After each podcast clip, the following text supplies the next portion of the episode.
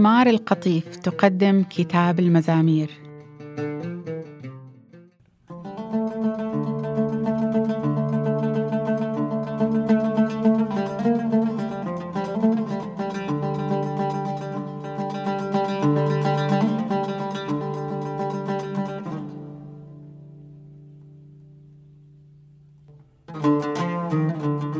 ما أحلى مساكنك يا رب الجنود؟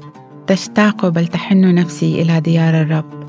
قلبي وجسمي يرنمان بفرح للإله الحي.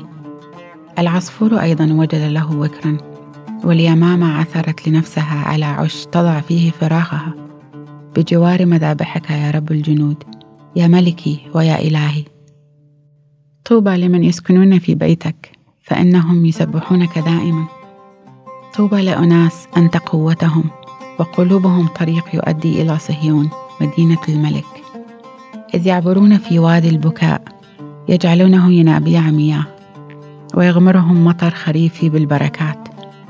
ينمون من قوة إلى قوة. إذ يمثل كل واحد أمامك يا الله في صهيون.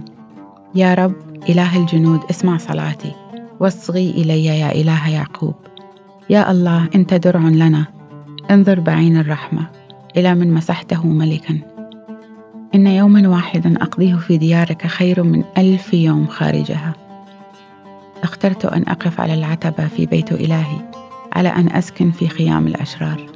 لأن الرب الإله شمس ودرع. الرب يعطينا نعمة ومجدا ولا يمنع أي خير من السالكين بالاستقامة. يا رب الجنود طوبى للإنسان المتكل عليك.